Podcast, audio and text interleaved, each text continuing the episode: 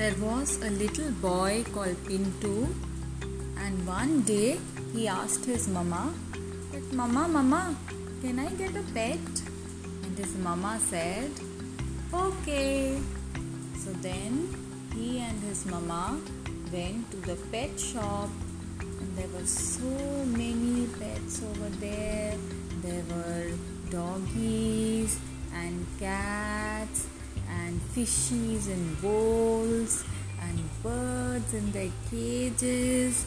And then Pintu saw a beautiful Myna bird uh, and he asked his mama that mama mama can I get the Myna bird? And his mama said okay. So then they got the Myna bird and they came back home.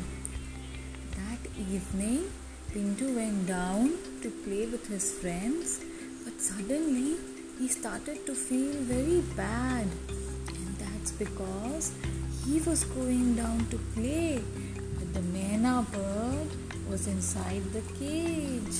So then Pintu came and asked his mama that Mama, where do Mynas live? And his mama said, They live in the trees and the forests Myna birds. And then Pintu had an idea. The next day, he took his Myna bird to the balcony and he told her that Myna, I'm going to set you free so that you can go and live with your friends and your family in the trees and the forests.